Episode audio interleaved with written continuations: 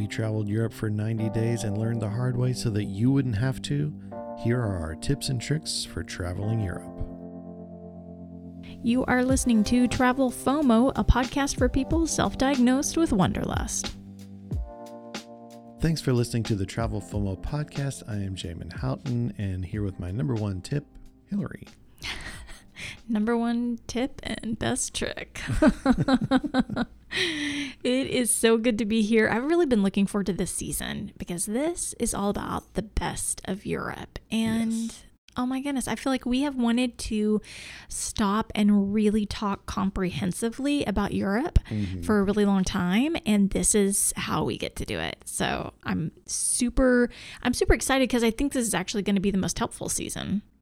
I think you're right. I think that people will find a lot that's helpful here. And it's also something that I feel like we're well versed in because we talk about it all the time. I feel like all throughout our travels, we talked about kind of these things that we're going to cover in the season and since then.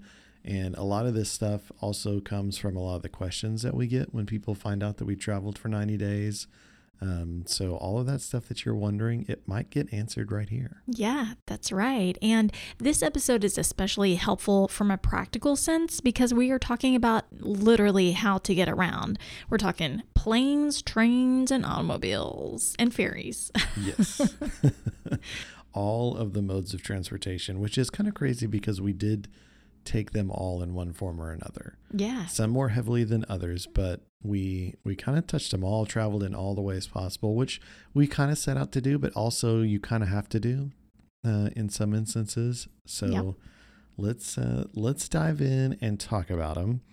And what better way to start than with trains? We love trains. Highly recommended, by the way, guys. Honestly, if you are going to Europe you will, probably have to at some point take a train unless yeah. you're just flying into one place and flying out of there. And even then, you might take a metro system. But if you're going around Europe at all, trains are by far the way to do it. Yeah. I mean, so much better than anything else. So easy.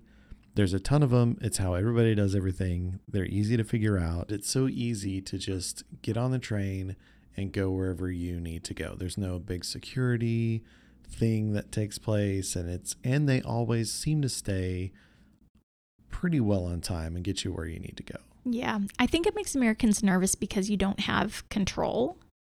Um, whereas in America, we mm-hmm. really like to have control. So we like to have a vehicle, especially in southern US. Right. We like to have a vehicle where we have complete control and we can um, be the one deciding when we leave and when we um, arrive and all of that.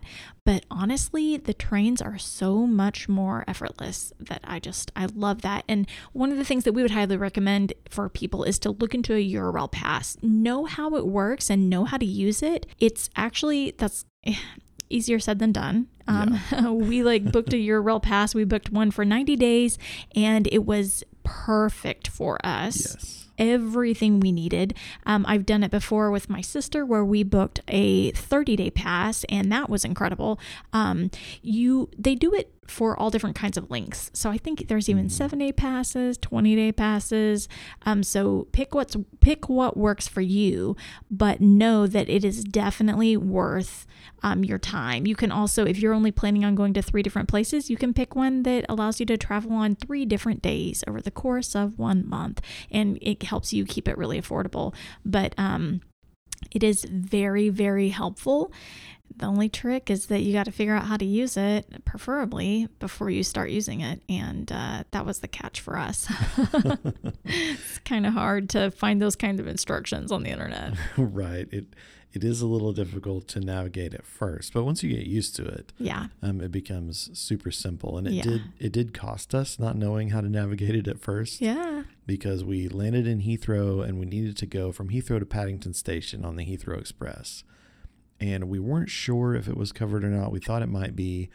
We tried to figure out how to use it. We even asked some people around the trains like if they could help us figure out how to use it and we ultimately got so frustrated that we just bought tickets. Yeah, $50 tickets yeah, each. And paid 50 bucks a piece. Yeah. And later figured out how to use it and figured out that oh, it would have been really simple. Right. Um, The, and the challenge there was the app. And now there might be more resources out there now, but when we went last year in the summer of 2022, there were not resources or videos that tell you how to use the Eurail app. And that was the real struggle that we had because we had a digital pass that we needed to activate on the app, but you can't start activating it until the day you're ready to start using it. Um, so we couldn't really test things out in advance. Um, so that was a little bit tricky, but it's totally worth it. And just to clarify for people who don't know what a Eurail pass is, it is a pass that will allow you to travel through different countries by train, sometimes by ferry as well, um, but mostly by train and you can go from country to country um, and usually you can get it to go to a different amount of countries we got one that i think allowed us to go to like 30 different countries if we Mhm. wanted to um, so it really is an extensive um, travel tool i guess you could say It is, and it it's so great too because you can go all throughout countries, and it really gives you the flexibility, if it unless a train is full, to get on any train. And so if you see, you know, if you see, oh, I'd like to leave a little, a little bit earlier than I planned, you can do that very easily. If you miss a train, you're not out of luck and you don't have to buy another ticket. You can simply update your pass to get you on the next train, yes which was we we utilized several times, saved us a bunch of money, probably paid for itself in that way. alone. Yes, yeah, yeah. And I think we bought it on like Black Friday or something like that. So we got a huge discount on Mhm. it, um, which was definitely worth it. Um, I want to say it might have been $900 that we spent on that. I think it was. yeah. Um, and so it was definitely worth every penny for sure. yeah, by far the thing that we used the most while we Mhm. were over there was our Eurail pass. Yeah. I would also say for trains, um, like have a plan, but be flexible. Let the trains, you know, kind of get you around where where you want to go, and and just look into the schedules the day before, because trains are, are good about posting their schedules and staying fairly close to the schedule, depending on what country you're in. But have a have a plan and know like okay in the morning i'm traveling from here to here but also be flexible and know that there could be some delays.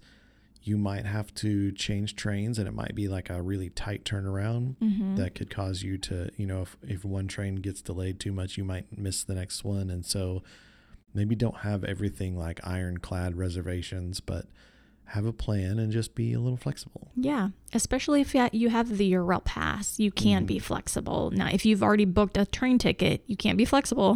you That's got to get there on time and you got to catch that train. But um, again, that's why we loved the Eurail pass because we could be flexible. Um, you also really need to know the local holidays and how they impact train schedules. And the key word here is local. right because what's a holiday to you in America um, is not necessarily a holiday there, and vice versa. So, um, great example. We were in Lyon and we were trying to get around France, and we were thought we were doing a really good job of booking in advance.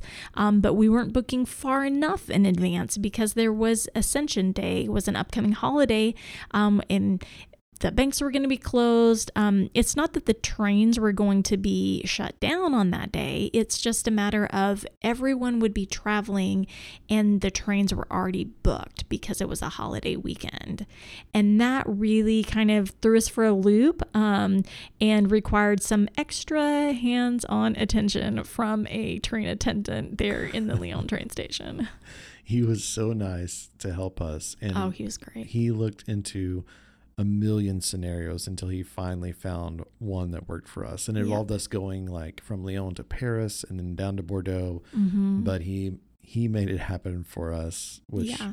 we were eternally grateful for Yeah. Well, and the benefit of working through him is that he helped make sure that we got a pass that worked with our Eurail pass. So Yes. tickets that actually um, were really affordable because we had a Eurail pass. Um, you could go and book first class tickets and all this other stuff, but we really wanted to use our pass as much as possible, and he helped make that happen. So that was Yeah. really helpful. yeah that saved us a lot because some some trains do require reservations and you really need to know the reservation process. I think that would be our next like big tip is like understand the reservations that you need for the trains.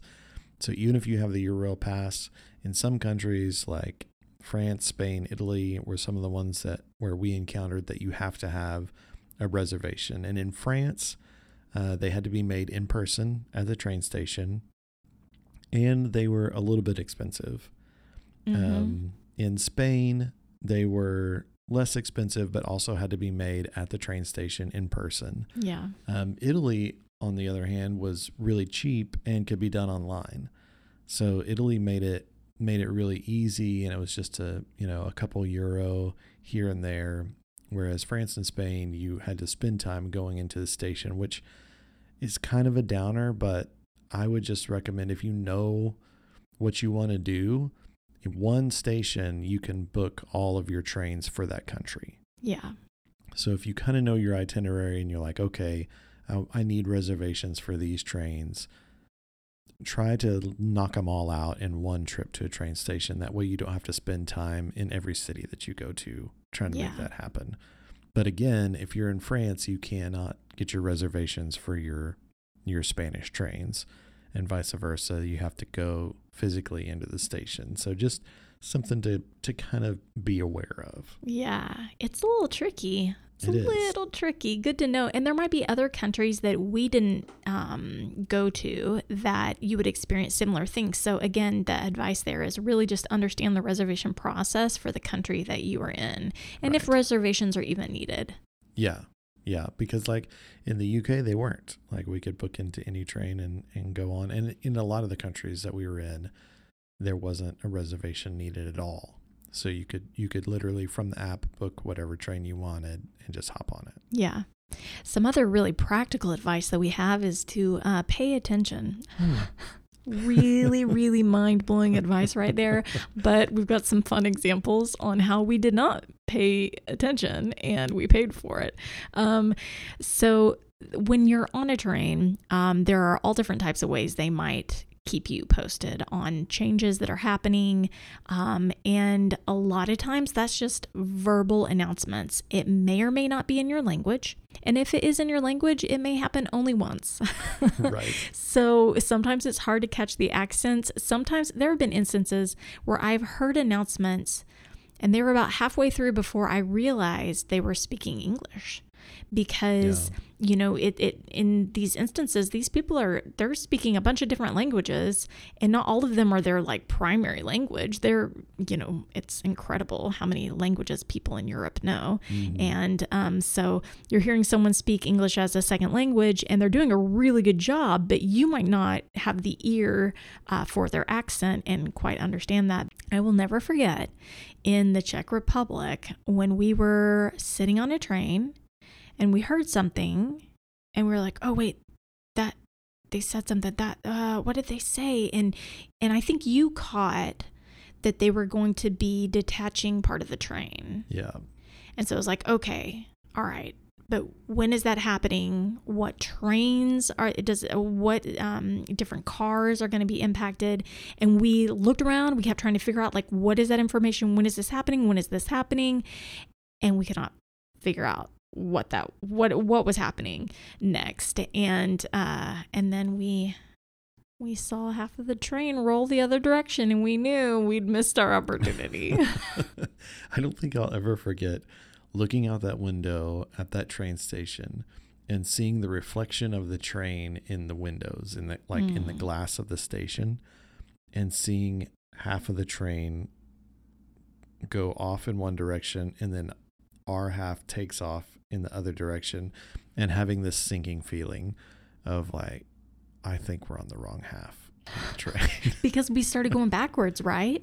It was like we just rolled into this train station and now we're rolling back out, back the way we came, right? Uh, no, we were like because it detached and the part that we needed to be on kept heading east, and we headed north. Okay. All right. I thought we were, I thought Um, they were backing us up, but, um, Yeah, but basically we weren't going the direction we were originally. no, we were And, not. uh, But yeah. another instance where the Eurail saved us because we were able to pull open the app and see like, okay, how do we get to Prague from where we're like the, where we're headed now? And we saw like, okay, our best option is to stay on this train for two more stops and then get off and change trains and book another train to go where we needed to go. Mm-hmm. And had we not had the Eurail pass, that would have cost. We would have been buying whole new train tickets. Yes. Yeah. But the uh, the Eurail pass saved us then, despite us not paying attention. Right. And, you know, another key point that you mentioned there was that we started doing our research and instead of retracing our steps, we found the the best new path forward. And it can be really tempting in moments like that to be like oh no i got to get back to wherever i was. Right. but that might not be the the fastest way for you to get to your actual destination you're headed to. So if you've made an error just stop revisit your whole plan and go from there because you don't necessarily need to retrace your steps um, to get there uh, as quickly as possible. Yeah, yeah, and that that whole thing kind of plays into our next tip of know the local protocols. Um, all the all of the countries are a little bit different in the way that they do their trains, and you know, like like that instance, we're on this Czech train where I think there's a little paper sign posted somewhere on the train where we saw when we were getting off, like, oh, that would have told us which part of the train to be on, but we didn't know to look for it. We didn't know where it was the like counter to that is like Swiss trains have big displays in every car, big electronic displays in every car telling you where the train is heading and listing all of the stops and what times you're going to be there. And so it, it's really easy to follow. So just know that they're all a little bit different. Um, Yeah. Swiss trains, like we had to show our passports mm-hmm. to verify that we were the actual ticket holders. That was the only country that we Yeah. had to show our passports on the train. the but train, they they would stand there and wait for you to find it somewhere in your suitcase. right. Like they were serious about it. Yeah, I remember the first time they came around, I was like, well, it's buried in my suitcase that's buried in like the luggage compartment of the of the car. So I had to like go like dig it out. And from then on I was like, okay, on the trains I'm keeping my passport with me. Yeah. Um, other other little intricacies. Um, if you are using the Eurail pass, some countries uh, they want to scan the pass and they want to scan it on the trains. Some they want to scan it in the stations. Um, in England and throughout the UK, we would just show our pass to an attendant because they, it wouldn't scan like a regular ticket, and we would just get through. And so That's just right. know that every country is going to be a little bit different in the way their trains operate and how it all works, but it's really easy to figure out. And everyone that we ever dealt with was very nice and accommodating to help you figure out okay, now you're in a new country. Now it's different. Yeah. And they all knew what a Eurail pass was. Yes. So uh, we didn't come across anybody who was like, what? That's not a thing. No. yeah. so that was always reassuring. What would you say are the best train rides that we Hmm. experienced? Um, I mean, I think one of like one of the big train moments. The whole ride wasn't amazing, but arriving in Luxembourg Mm-hmm. was incredible. But I remember being really tired and thinking, I don't I don't know if I want to walk around and do anything. I kind of want to just sit in the room and, and get some rest. I'm just exhausted.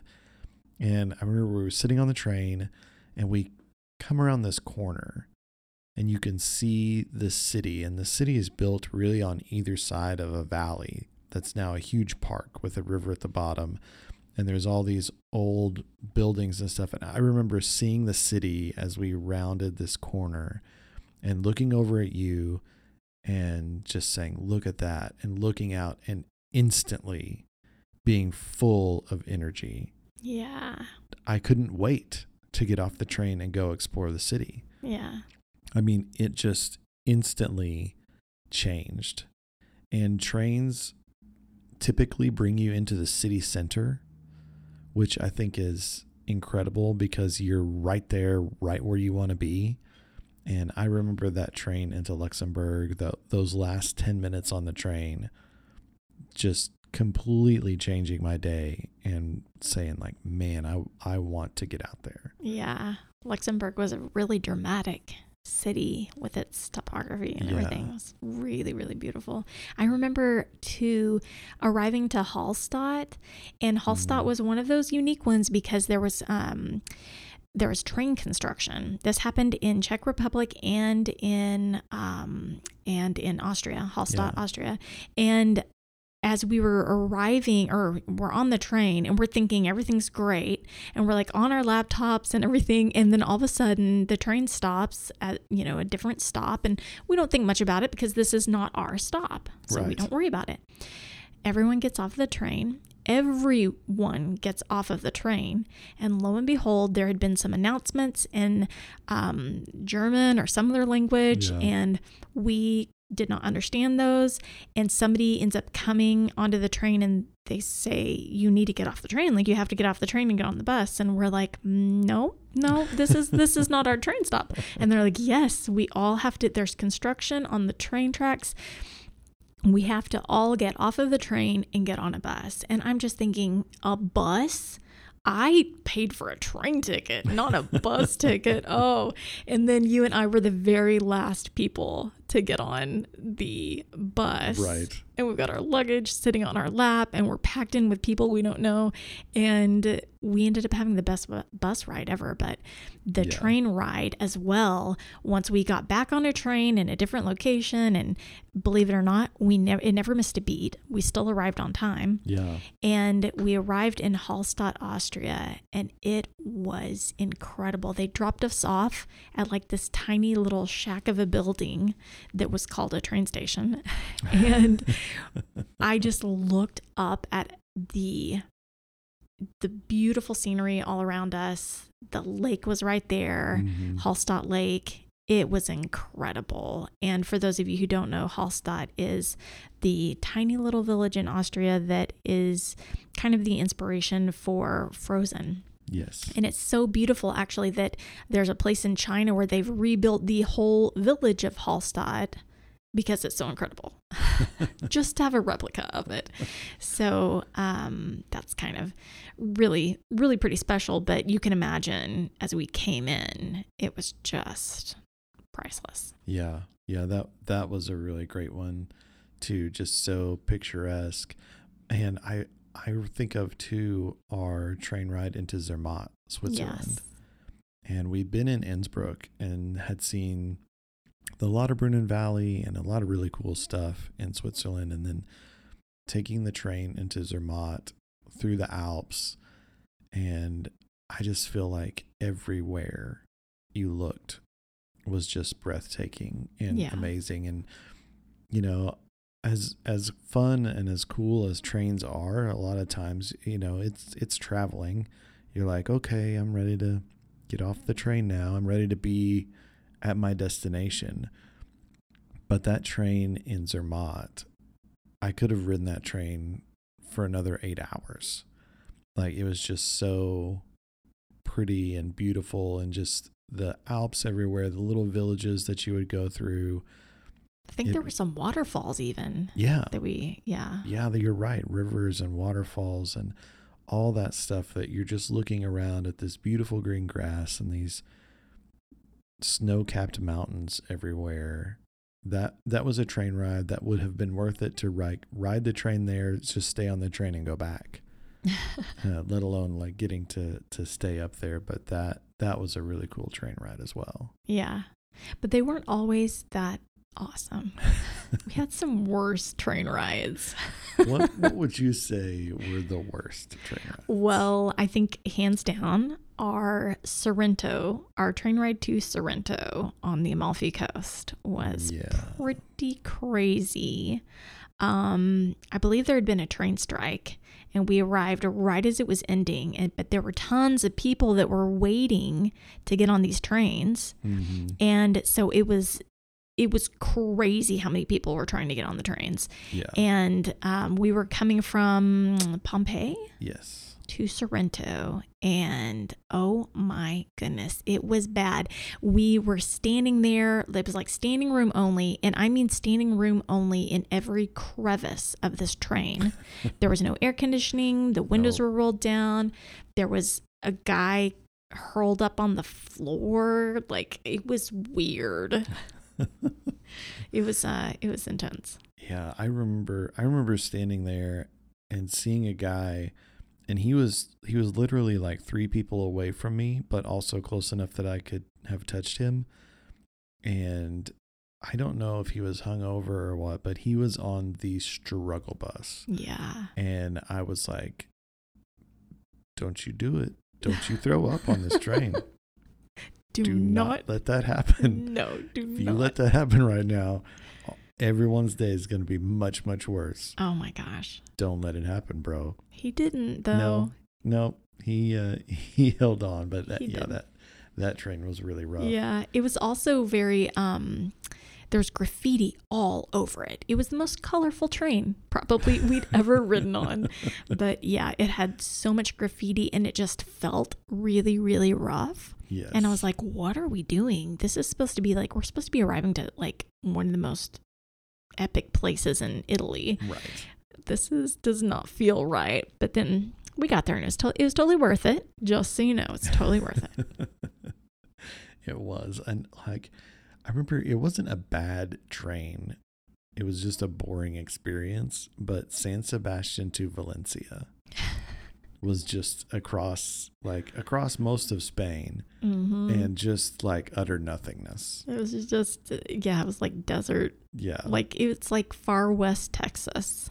yeah. Yeah. You you just look out the window and then you like read your book or you listen to your podcast or you mess around on your phone and 45 minutes later you look out the window again and you see exactly the same thing. Yes. It's like you hadn't moved. We're on a train treadmill and it was like 6 hours of hmm just desert. Yeah. It was, it was long. It was long. And then the Czech Republic trains were, they were pretty rough.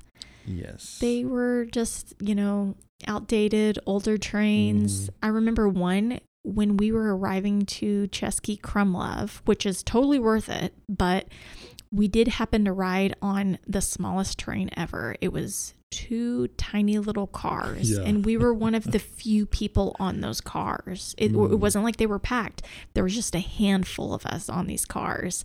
And we got off at this tiny little, again, another tiny little shack of a train station.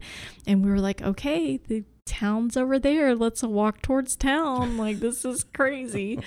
But, um, but overall, still a really good experience because it's, it's a cultural experience you know Yeah. you're like this is how people live this is the this is their reality and at the end of the day it gets you where you need to go so it's not actually that bad Yeah. And you're right. It is the thing that everybody does. So it is like very much a piece of the culture that I feel like if you don't do it, you miss out on something. yeah We've covered trains. So let's talk about automobiles. So we'll throw like cars, buses, taxis all into one little automobile bucket yeah for this one. And we have some good tips and tricks here too. Um, automobiles are, if you're in America, and it's probably what you're more used to, how how you're used to getting around, and there's plenty of them to be had in Europe. So if you find yourself in the situation where you can't take a train and you have to take a car or a bus or a taxi, uh, what should people do? I would recommend that if you're going to rent a car, Mhm. just think about it. think about it. think about it. Because we tried to, now this is going back before gap year, but it is good overall advice. right. We rented a car. You can go back to our first season actually and hear about how we rented a car in England. And um, we really needed a, a, a automatic vehicle.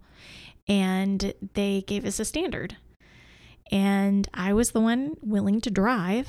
And I was like, yeah, no, I don't want to have to deal with driving on the other side of the road, being on the other side of the car, of the vehicle, Right. and then also driving a standard using my left hand. Like I was just like, no, yeah, I'm I'm not doing that.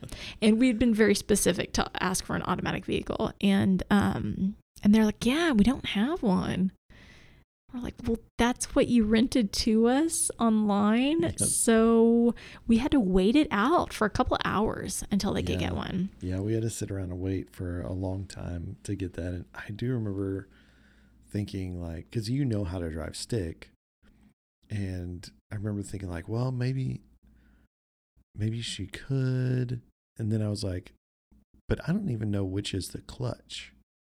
Oh, right. Yeah. You know, like, are the feet backwards too? Because like the the shifter and all of that's backwards, and you're on the on the other side of the road. That's a good question. and are the feet backward like i don't know i don't know i have no idea and i was like no it's just way too many variables yeah, it was a lot. but once they got us the automatic transmission vehicle you drove and you did a, a really good job Yeah, it was, Was no it- intimidating Oh yeah, for sure. Yeah. But but once you got the hang of it, it was like, okay, yeah, no, I could get this. Like, and I only did it for a couple days, so Right. it would definitely be not be a problem if you were around even longer.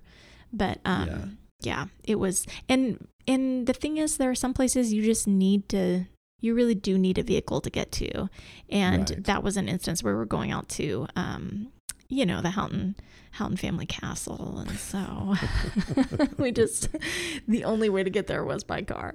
But um I will say one of the tips that I have too is um just don't ride the bus. Personal preference. How American is that yeah you are you're very anti-bus i remember when we were scripting this i i asked you i was like tell me about some of the bad bus rides though and it, i don't think he really came up with very many Well, because I was pretty adamant that we didn't need to ride the bus most of the time. I was like, okay, so here's here's my theory on that though.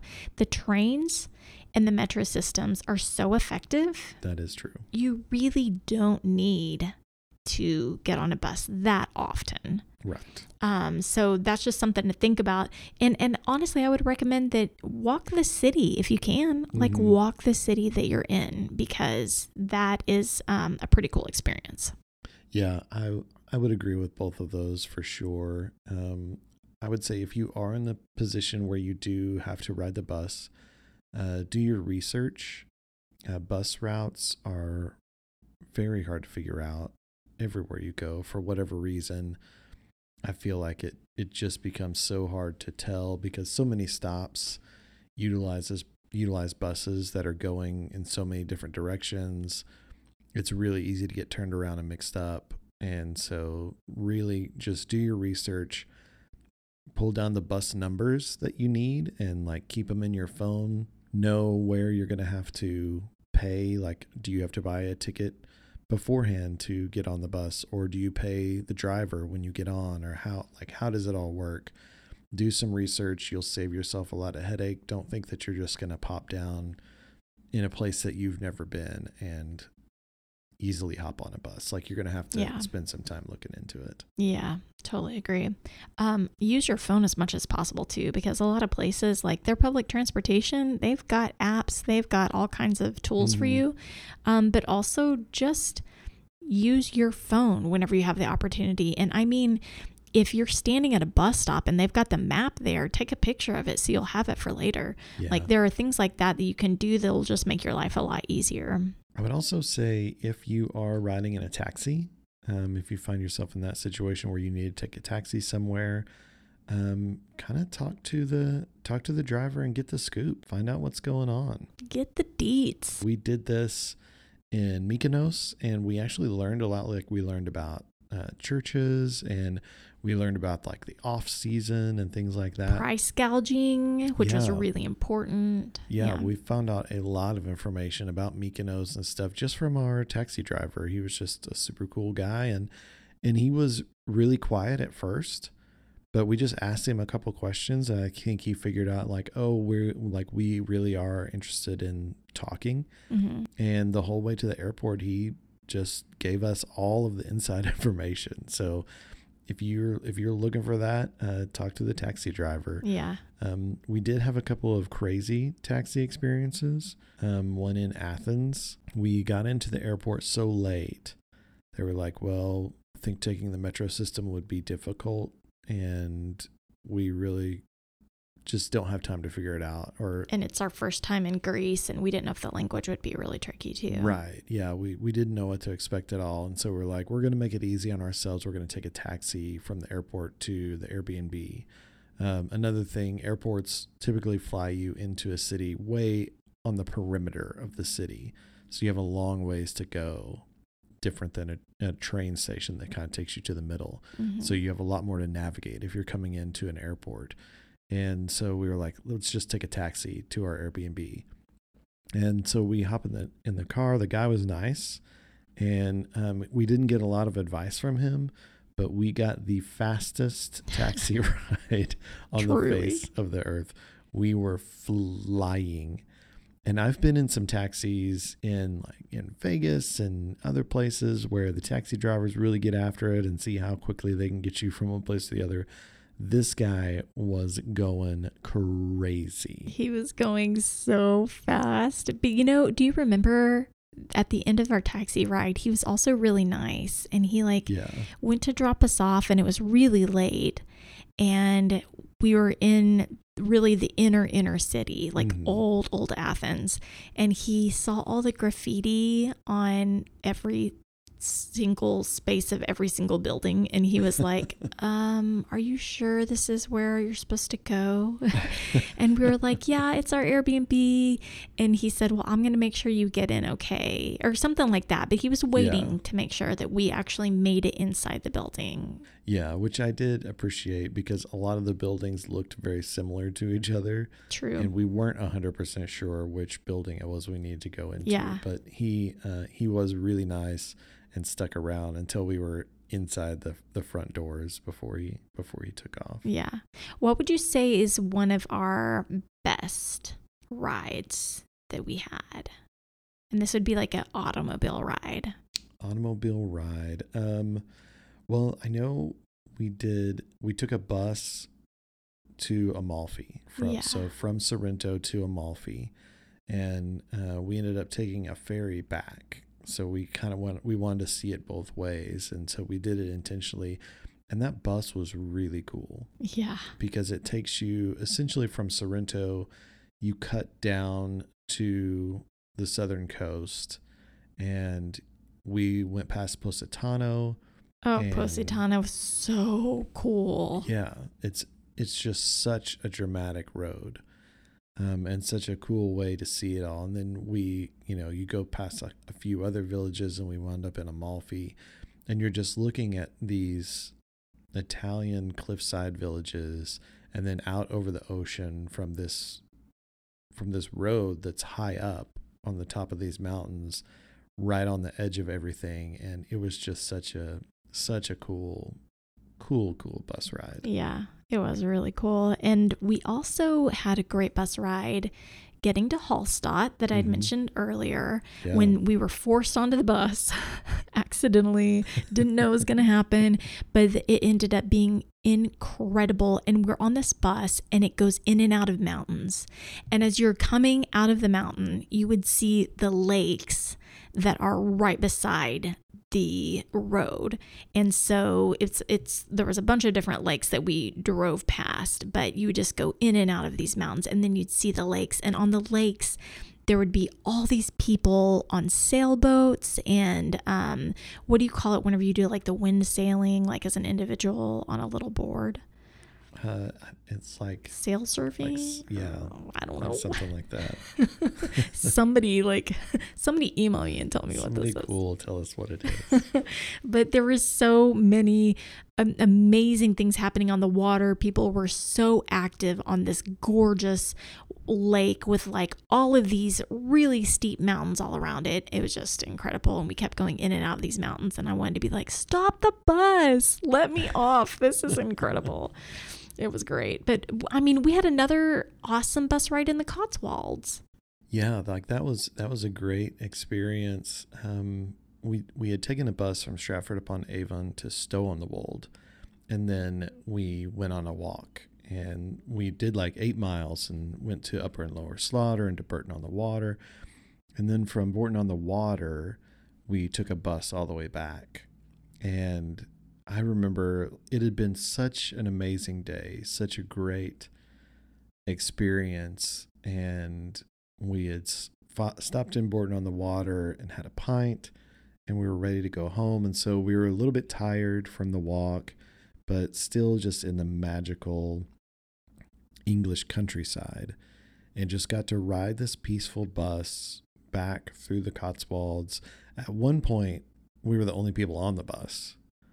And just riding through the English countryside, looking over these rolling hills of just green grass with sheep pastures and going through these little villages with these blonde rock houses and fences and and things. And i remember that being a point where i was like i really want to capture this feeling and hang on to it in my memory because it had just been such an amazing day and was such a cool way to wrap it up Yeah. it's this bus ride through the cotswolds Well, and if you think about it, buses can take you places that trains can't. yeah And some of the most beautiful places are places that trains aren't actually physically as easy to um, to drive through and stuff. Mhm. Um, okay, I know I said I don't like bus rides, but I have one more I want to mention.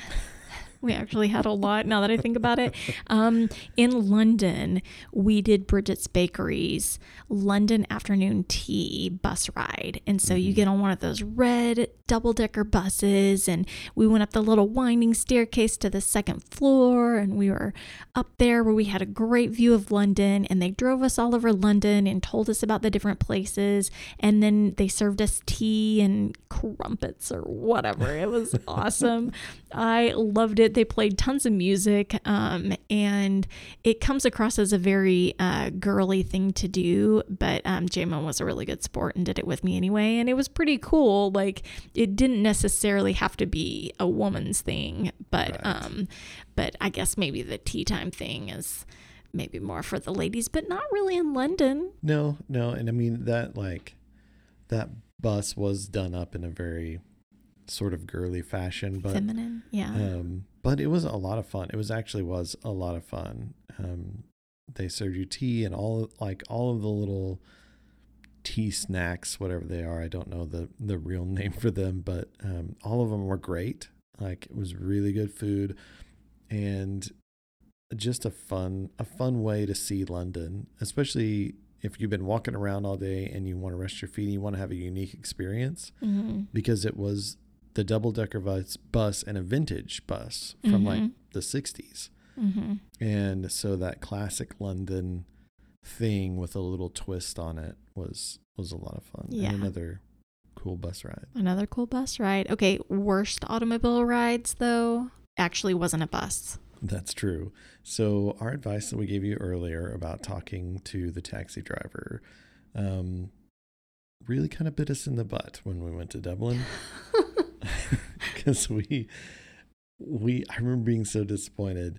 We show up. We flew from Edinburgh to Dublin, and so we're getting off a plane. So again, we're at an airport way on the exterior of the city and not in the city center, and needing to figure out how to get to the city center. And we tried to figure out like the bus schedule and like what bus we would need to take and it was so confusing that we're like you know what let's just take a taxi and get down there. It's getting later in the evening. We want to be able to have dinner check in our room. So let, we're just going to take a taxi. And i remember standing in the taxi line which is kind of a long line but it moved pretty quick. They're getting people in and off. And the people immediately before us the taxi pulls up. This old Irishman jumps out and he's on top of the morning to you and like, oh, bring your bags over here and I'll put them in. And like, they're they're just this like this amazing little Irishman who's so happy to like be picking people up at the airport, loads them up in their taxi and whisks them off. And I'm like, oh, this is gonna be great. Our taxi driver shows up. Uh, he's not originally from Ireland. He lived there for like 20 years, but not originally from there. We we tell him where we need to go. He lets out a heavy sigh. He was super annoyed. Yeah, like, like, come on. and yeah, I was like, you can you can circle the airport again and we can get in the next cab if you want. But uh, was really put out that he had to drive us someplace. I don't know what he was expecting, but we asked him, "So what should we do here? Like, what should we do here?" And he he goes, "Leave." You guys, we were not even kidding. He was like, leave. we were like, uh, and he all he just kept talking about all he all he wanted to do was get out of there. He just hated it. He hated it. And then by the time it was before we even got there, we were like felt really like we didn't like the city that much. Like he had already invested such a told us so many bad things. We were like, "Oh gosh, now we're in Dublin." yeah, yeah, that was that was definitely the worst automobile experience. Yeah, for sure. Okay, so ferries is a whole nother section in itself, Yes. a whole nother experience. And for us, it kind of came later. We really didn't take any ferries until we were in Southern Europe. Um, we were in Italy, I think, when we first our, uh, took our first one. Austria. um, well, yeah, you could say Austria. Um, we took a tiny little boat that one man, you know, uh, little open little canoe almost. No, it was a really nice boat, but it was um, kind of like a little uh, vintage motorboat, I guess you could say, that Yeah. took us across uh, Hallstatt Lake. Um, so that's the actually that is a great point because ferry systems a lot of times people don't necessarily realize that they vary greatly in size. Even I kind of did my default, you know, just now thinking of ferries as being something really big, but in reality they could also be something relatively small um, for small lakes and in small boats. Uh, we do recommend again doing your research, and one of the things that that you can use that we found to be very helpful was Ferry Hopper. Uh, especially in the Greek islands, we utilized it um, for our excursions there. It really kind of puts a lot of the ferry options into one place, so that you can see schedules and and boats and where they go and when to expect them, and you can also track boats as they come so you can see okay i'm waiting for this ferry i know where it is and or i know roughly where it is and so i can plan a little better and and try to reduce the ferry impact on me And it's really good for some of those really large ferry systems. Um, Mhm. So, you know, I mentioned that ferries vary in size. So you could have this tiny little motorboat, or you could have something as huge as like a cruise ship, like Right. massive, massive. And that's what we experienced at the port of Athens. The port itself was like big enough to take in cruise ships and massive, massive ferries. yeah And so, um, Ferry Hopper is especially helpful with some of those bigger systems where, you know, it's it's really large entities that are, you know are are booking your tickets. Yeah. Uh, one thing uh, that we would recommend that you do when it comes to ferries is understand the weather that is going on in your area and how that could impact your ferry. Uh, it could result in delays or it could result in full on uh, cancellations. Yeah. So when we were in Cinque Terre, we wanted to hike the five cities, and we did. Um, so we we hiked them all through, and our intention was at the last city we were going to hop on a ferry and ferry back and kind of see them all from the ocean as well. But it was a really windy day, and when we arrived in the last city and went down to where the ferry dock is, we realized that all the ferries that day had been canceled because the water the water was too rough for them to approach all of the docks. And so they were only making certain stops that day. And so we ended up having to take the train use our Eurail pass to get us back rather than than the ferry Fortunately, we didn't have to hike back through the five cities again. we would not have hiked back i, I would don't have know. stayed I don't know what would have happened. That was uh, that was intense. How many Yeah. miles did we hike? 11? Um, I, I think that's right yeah It was it was a lot more than we thought. I think we thought it was going to be eight to ten, and I think it ended up being more like eleven. yeah yeah i think it was like 11 or 12 and up up up up up up up up up and then down down down down down down Oh my goodness! So a lot of elevation gain in that little adventure. You can go back and watch that video and we document the hike and we give all those exact numbers. But yeah, that that was uh, that was something that we were lucky to be able to get the train because we had planned on ferry, and so had to switch up because the weather Yeah. threw us a curveball. Well, and the weather is another good reason for you to be flexible with your schedule because um, with ferries specifically, the schedule changes more and more throughout the day. So with trains, it feels like maybe they're able to stay on time a little bit more. Um, but what we really noticed with ferries is that, and and people actually verbalize this to us, is that just be prepared because it they're just going to get more and more off the schedule as the day progresses. Yes. So that was something that um I think I was just like a little surprised by like why can't you just keep them on time like you would with a train? But I guess it has to do with the weather and the wind and um all of that. You don't exactly know how the sea is going to treat you and so you can't really control that. I know. I, I I was really frustrated by all the the delays because I feel like I feel like it's like a big flaw in the system that could at least be attempted to be corrected. I feel like they plan the routes out with like the fastest possible trip in mind. And then when weather or wind or, or delays impact it, it just throws everything off. And it happens every single day. And so I was always like, if it happens every day, then you're not doing it right. Jamin has some efficiency advice for them. like there there has to be a way for you to better estimate how this is going to work out. But then again, I don't I'm not a a ferry driver, so it's called a captain, honey. um, so another piece of advice: if you're riding a ferry, understand that there are seats with a view and get one of those seats.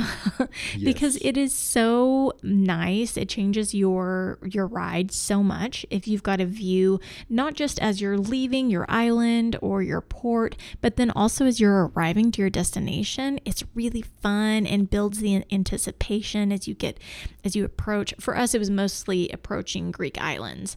Um, and so Yeah. it's always fun to like approach the next island and you could see it coming. And and sometimes people even go out up on the decks to get a really good view and um and it's just something to think about to to get a seat with a view if you can yeah, yeah. Uh, another tip for all of the ferry riders out there, um, most everything is going to happen at the port. So schedules are likely going to be printed out and manually posted. Um, any updates might be posted manually. Um, if you need to change your tickets or uh, do some kind of transfer, they're way easier to do in person with Mhm. someone at the port. So if you're needing to figure stuff out for your ferries, physically go to the port and Yeah. you'll have a much better time and be much happier with your experience than anything that you can try to look up or, or all of that stuff is just going to sort of frustrate you. So go to the port and Yes. figure your stuff out there. and it's incredible what they can make happen. Um, they can really work with you really quickly. Um, I know when we were trying to get from Paros to Santorini, we had a lot of problems there, Yeah. and it ended up I was and. I'm kid, I kid you not, guys. Like they were canceling ferries, and they just canceled our ferry. Um, they they changed well they changed things around where it was like we were going to arrive to santorini at like 10 a.m and then leave at 5 p.m because we just thought we'd go for the day and um, they moved up our return our return ferry ride was going to leave before we even arrived at the island right. and it was like we we clearly can't leave the island before we get there. Um, so things like that were happening, and then I'm making phone calls, and the the hotlines were closed. Mhm. They weren't accepting phone calls, and it happened at night the night before. And I'm just thinking, how am I supposed to fix this?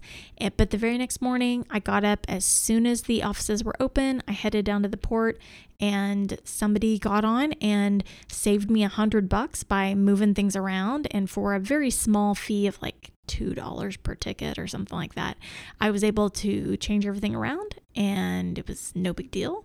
And we had, were all set, but I could not do that on the phone. Right. I had to go down to port. And um, anyway, just good to know. They also were up open really late at night, and that surprised me. But also Greece is just late night people. Yeah, So, um, yeah. but they were they were open, and I remember us walking by eating gelato, and it was after dinner, and like the port offices were still open to help people with their tickets. I thought that was you know helpful. Yes, yeah, they like they're very accommodating in that way. Um, you just have to be physically present at the port. Uh, also, uh, just another note: Eurail does give you access to some ferries, but it is very, very difficult to use. In fact, so much so that we weren't able to use it really for Yeah, any of our ferries. Not so once. would not recommend it for that. Uh, excellent for trains, cannot be better for trains, yeah, but not so great for ferries. So yeah. just know that. Okay, best ferry ride. Go. Uh, for me, Lake Como. So we ferried from uh, the city of Como to the city of Bellagio on Lake Como, and we took advantage of one of your earlier tips and got a seat with a view.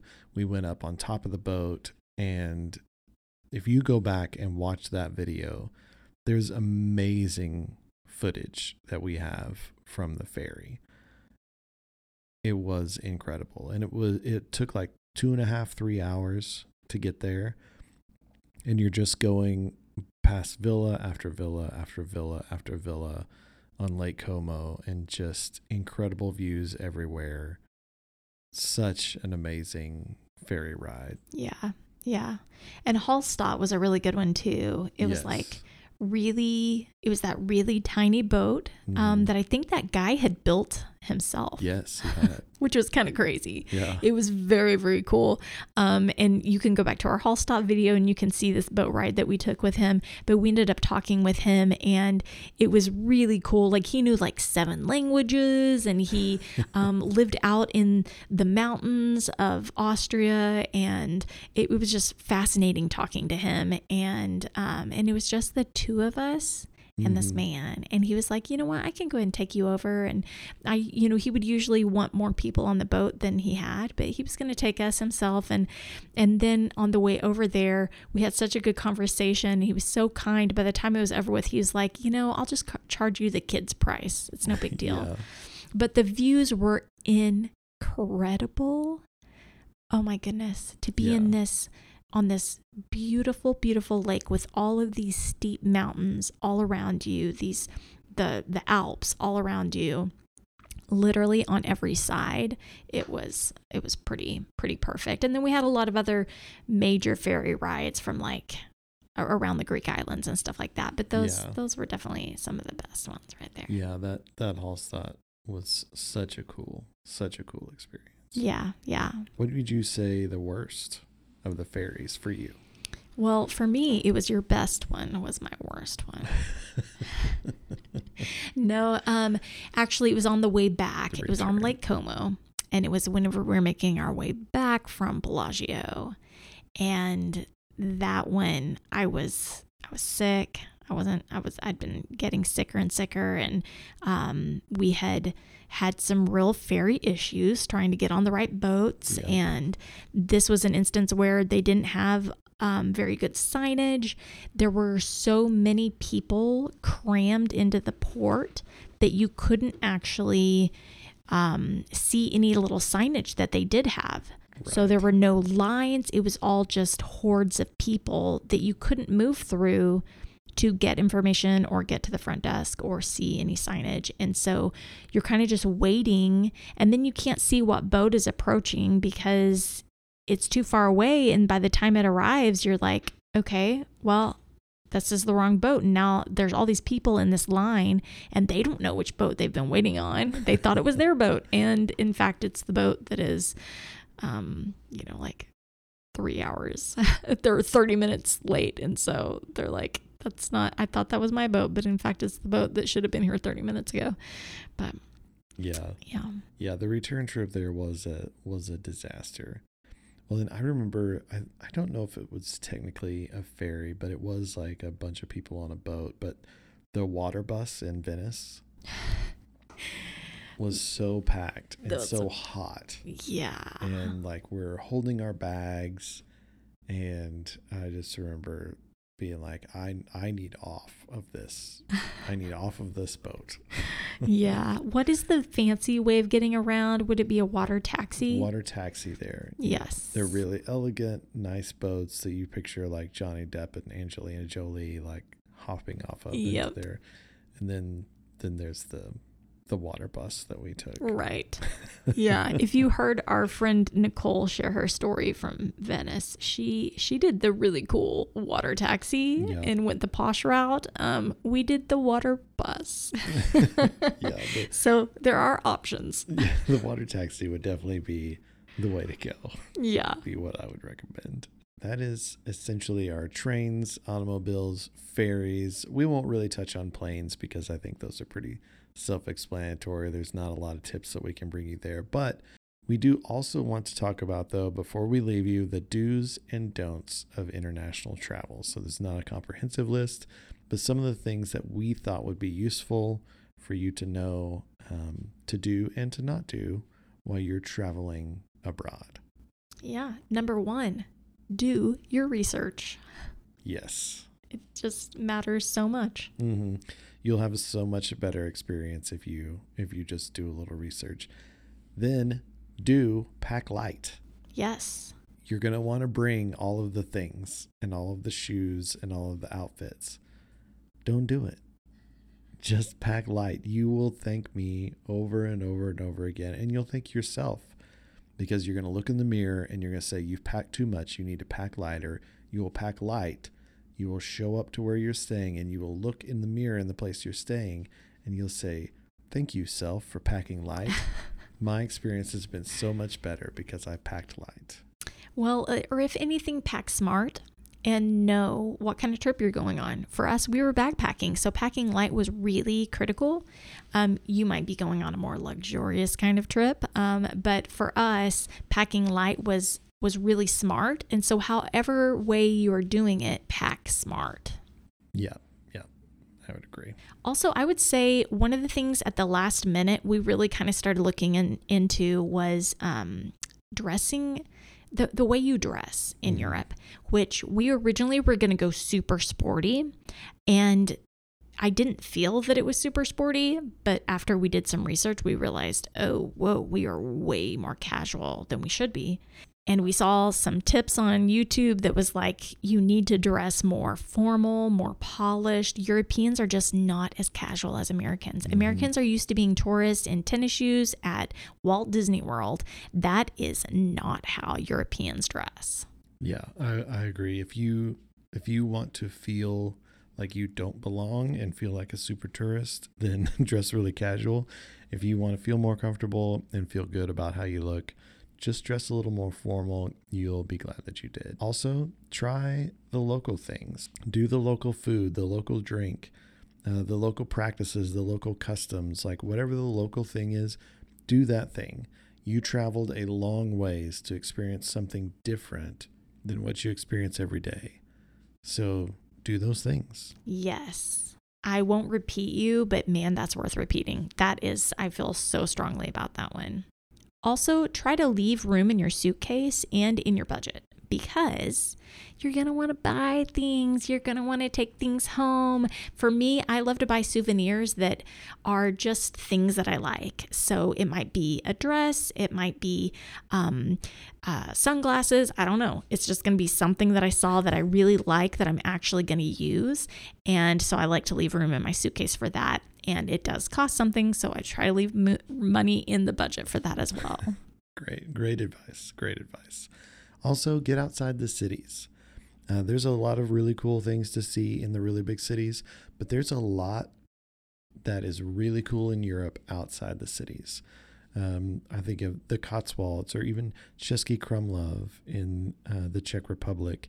These little places that you may not have heard of before, but if you do a little bit of research, like we talked about earlier, find some cool little places to go out in the country. I think that's one of our biggest regrets from the trip is not getting outside of the cities in Ireland. Like we went to Dublin and Belfast and we wish that we had gone to smaller places. We want to go back and, and do that because we feel like we missed out on it. So get outside the cities and explore some smaller communities, some smaller villages.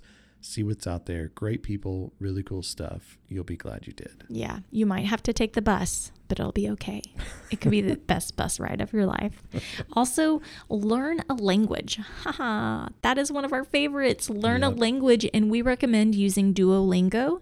It's a cell phone app you can use, really easy to use, really um, intuitive, and even kids can do it. They can just pick up your phone and start using this little app to learn. They use all different forms of communication in order to teach you. So they use games and um, all kinds of things. So highly recommend Duolingo. I know you used it for French.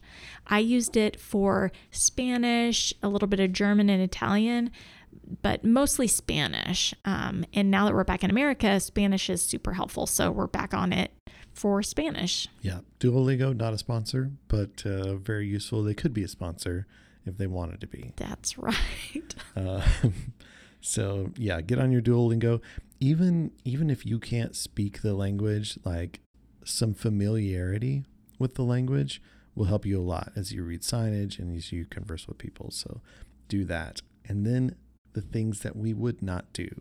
So don't bring a roller suitcase. Everyone, when I tell them this, they roll their eyes at me just like they roll the little wheels on their suitcase around and they think I'm being ridiculous and they think, oh, that doesn't apply to me. Or I really have to have my roller suitcase.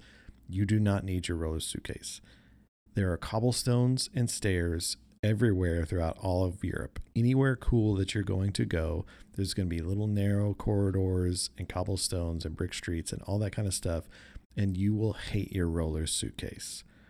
The sound of a roller suitcase aco- across cobblestones might as well be the national anthem of Americans. There's no better way to tell, like, oh, there's some Americans behind us than somebody thudding along with a roller suitcase.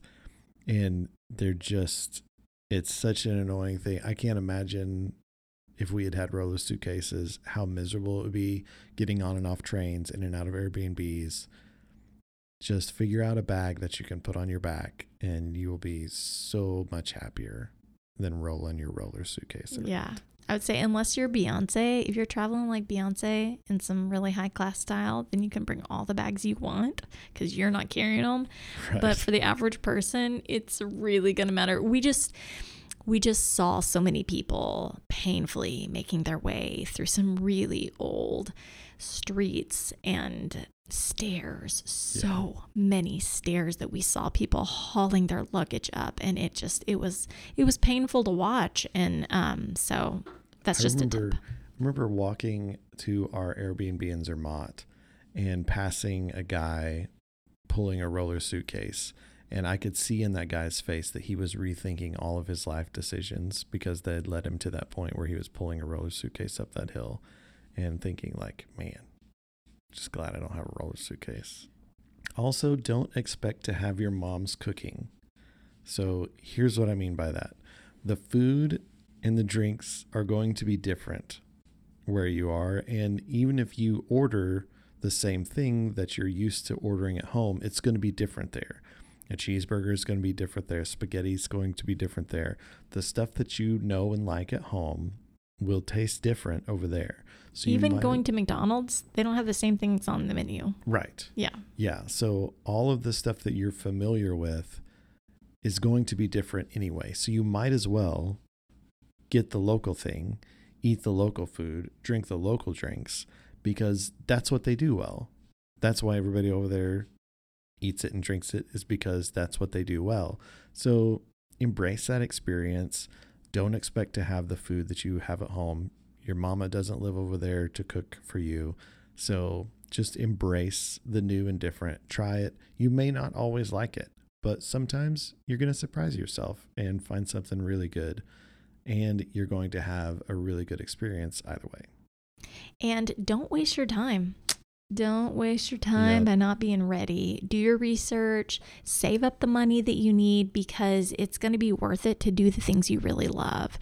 And if it takes you three more months to save up the money to do that one excursion that you're just dying to do, you should do it.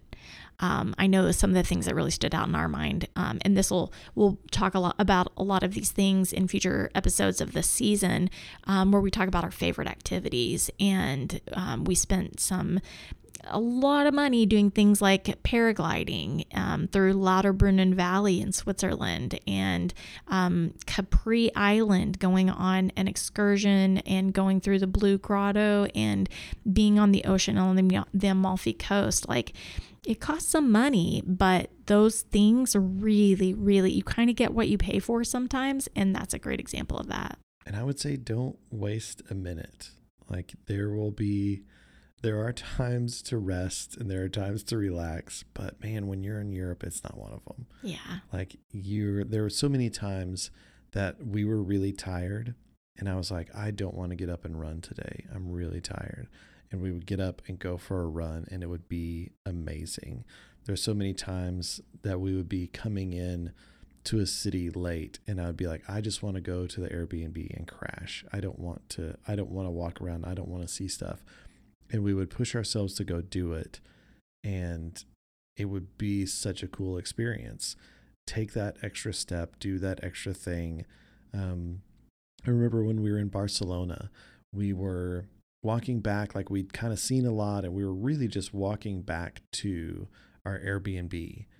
And we were like well let's stop in this bar and have a drink. And it was a flamenco bar and they were having a birthday party in there and people were dancing and we were the only people in there that spoke English, and it was really cool. It was a lot of fun, and it's because we pushed through that I'm tired feeling and said we're not going to waste a minute. We're not going to waste our time here. We're we're going to do what we came here to do. Amen. yeah, totally agree. Totally agree.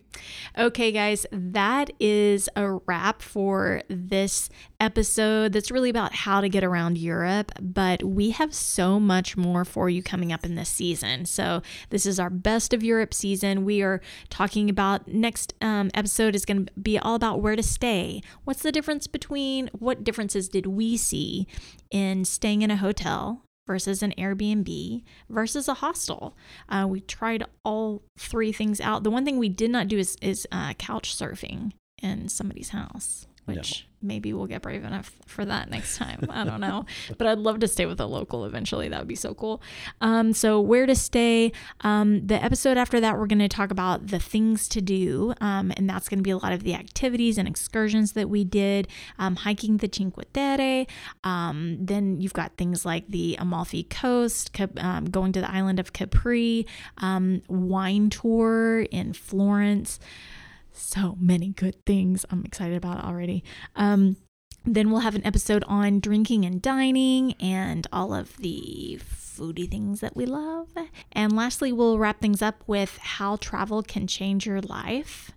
And I think I'm most excited about that episode because you and I have had some really deep conversations about how travel has impacted us and I'm looking forward to sharing that. And I really hope that we get some feedback from other people too, um, because I'm curious how travel has changed other people's lives. But we'll dig into that in that episode. Absolutely. And uh, this episode of our tips and tricks, we hope that you have found them to be useful.